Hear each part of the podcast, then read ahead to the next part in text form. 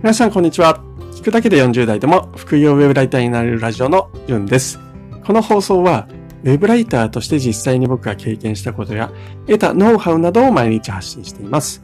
副業ウェブライターに興味のある方はヒントを得られると思いますので、ぜひ聞いてみてください。はい。2022年1月17日月曜日ですね。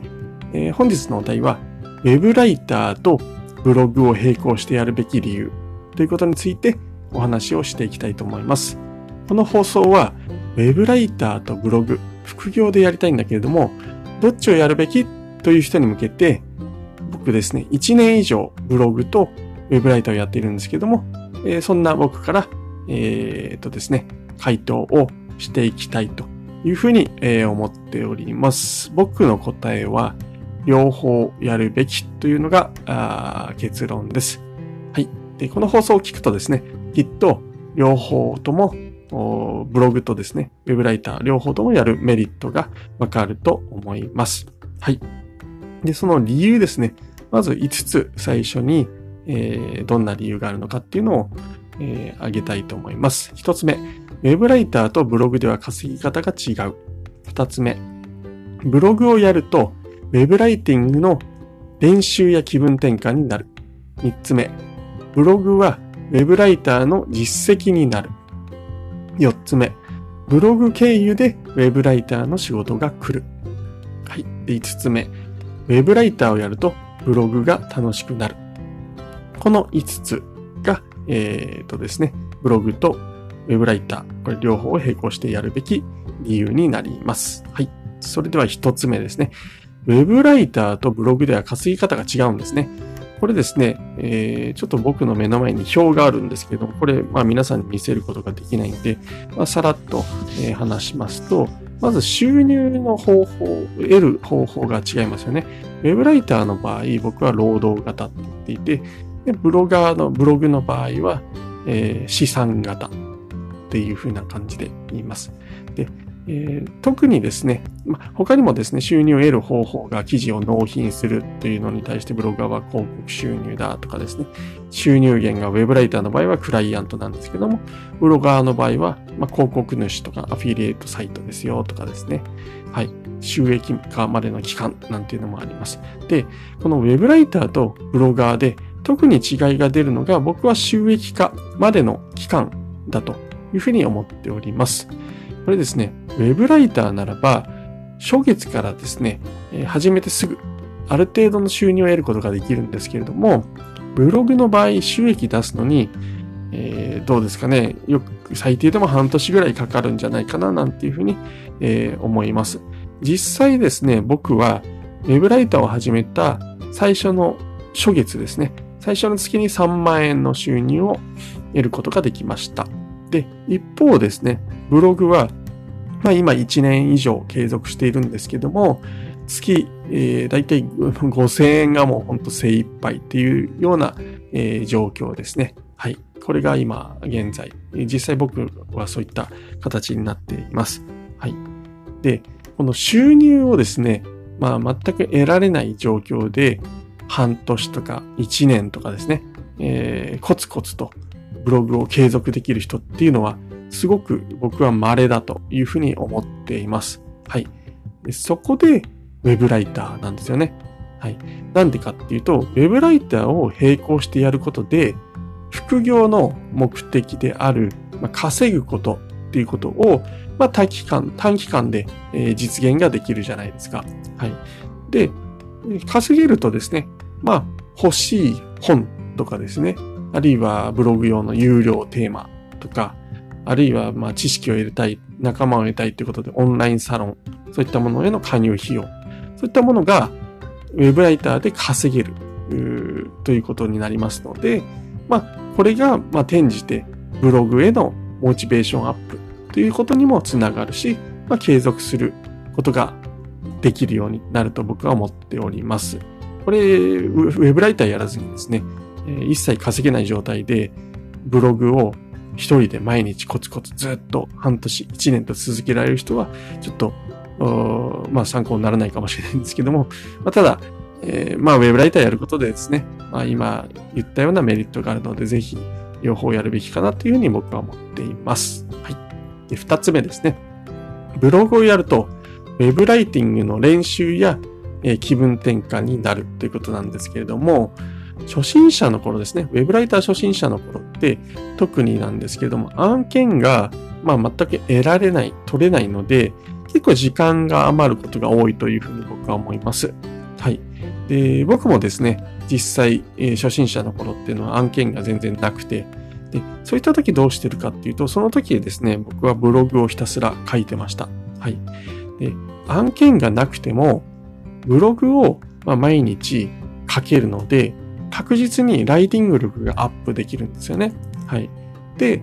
まあ、初心者を出してですね、えー、まあ、すいません、今はですね、まあ、それが初心者の頃です。ライティング力をアップするってことで両方やるのがすごくいいなというところの話で、そこはちょっと話変わるんですけれども、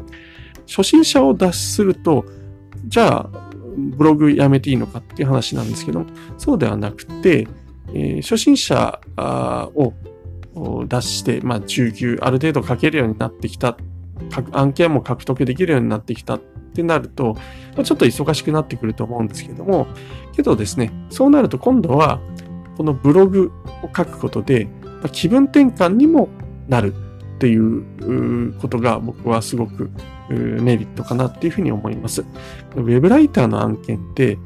クライアントのもとですね、えー、ルールに沿って書く必要があるので、まあ、結構、なんていうんですかね、えー、ストレスが溜まるんですよね。はい。そんな時に、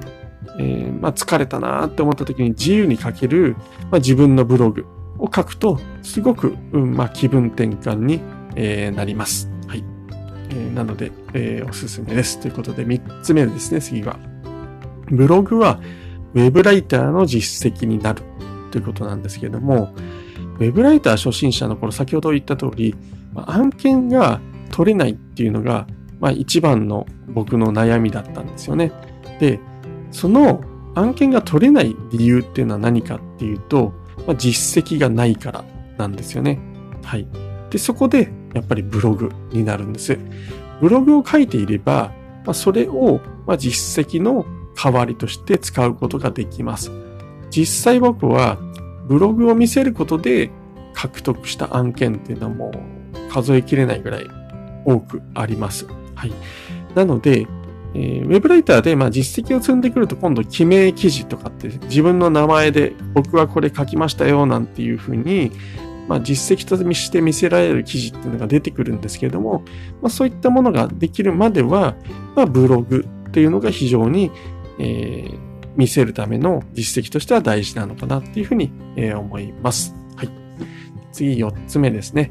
ブログ経由でウェブライターの仕事が来ます。ということなんですけれども、ブロガーの人って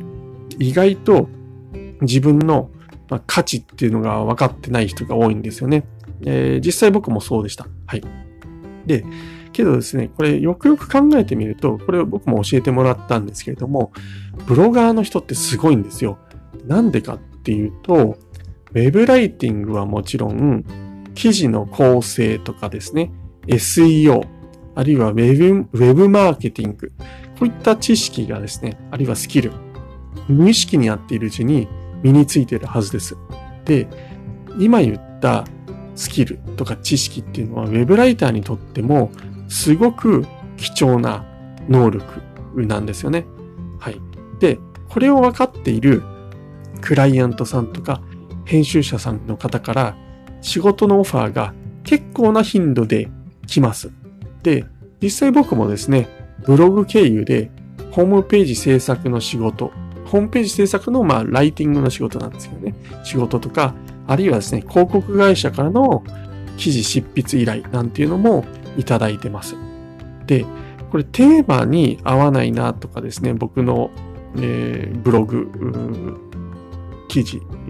なんですかね、ブログの寄稿依頼とか含めてなんですけども、まあ、あるいはいろんな案件をいただいているんですけども、まあ、えー、なんですかね、金額が合わないとか、まあいろいろあったんですけども、まあそういっ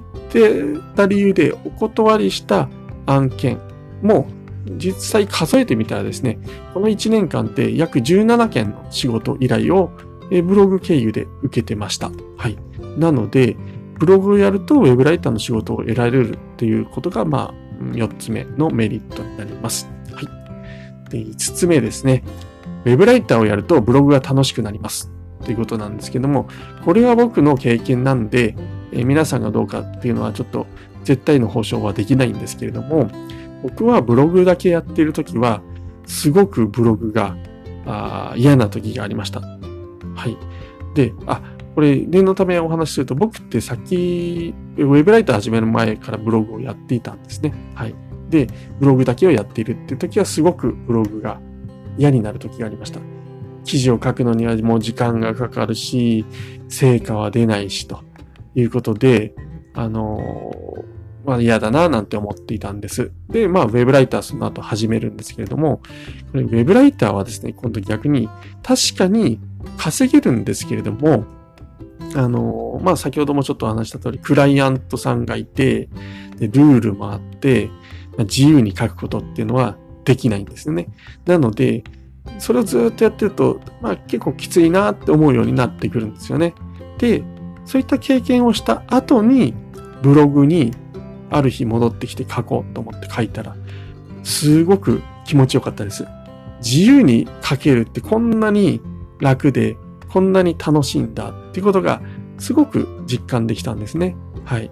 今じゃあですね、あの、ウェブライティングの案件の傍らブログ書いてるんですけれども、どちらかというとブログ書いてるのが、まあ、えー、心の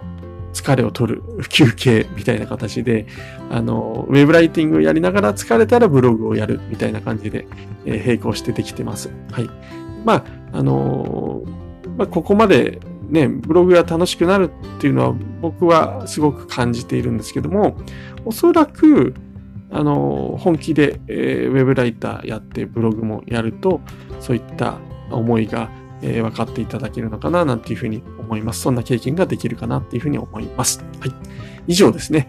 えー、ウェブライターとブログを並行してやるべき理由ということについてお話をして、えー、ました。5つポイントがありましたけれども、もう一回振り返りますと、1つ目が、ウェブライターとブログでは稼ぎ方が違う。2つ目、ブログをやると、ウェブライティングの練習や気分転換になる。で3つ目、ブログはウェブライターの実績になる。4つ目、ブログ経由でウェブライターの仕事が来る。5つ目、ウェブライターをやるとブログが楽しくなる。というのが、えー、ウェブライターとブログを並行してやるべき理由の5つでした。さらに詳しく知りたい人は、ウェブライターとブログを両立して1年、その結果はというブログ記事を書いておりますので、えー、概要欄に貼っておきます。いつもですね、え、いつも通り、え、貼っておきますので、ぜひ興味ある方は読んでみてください。本日は配信を聞いていただきましてありがとうございました。それではまた明日お会いしましょう。じゅんでした。ではでは。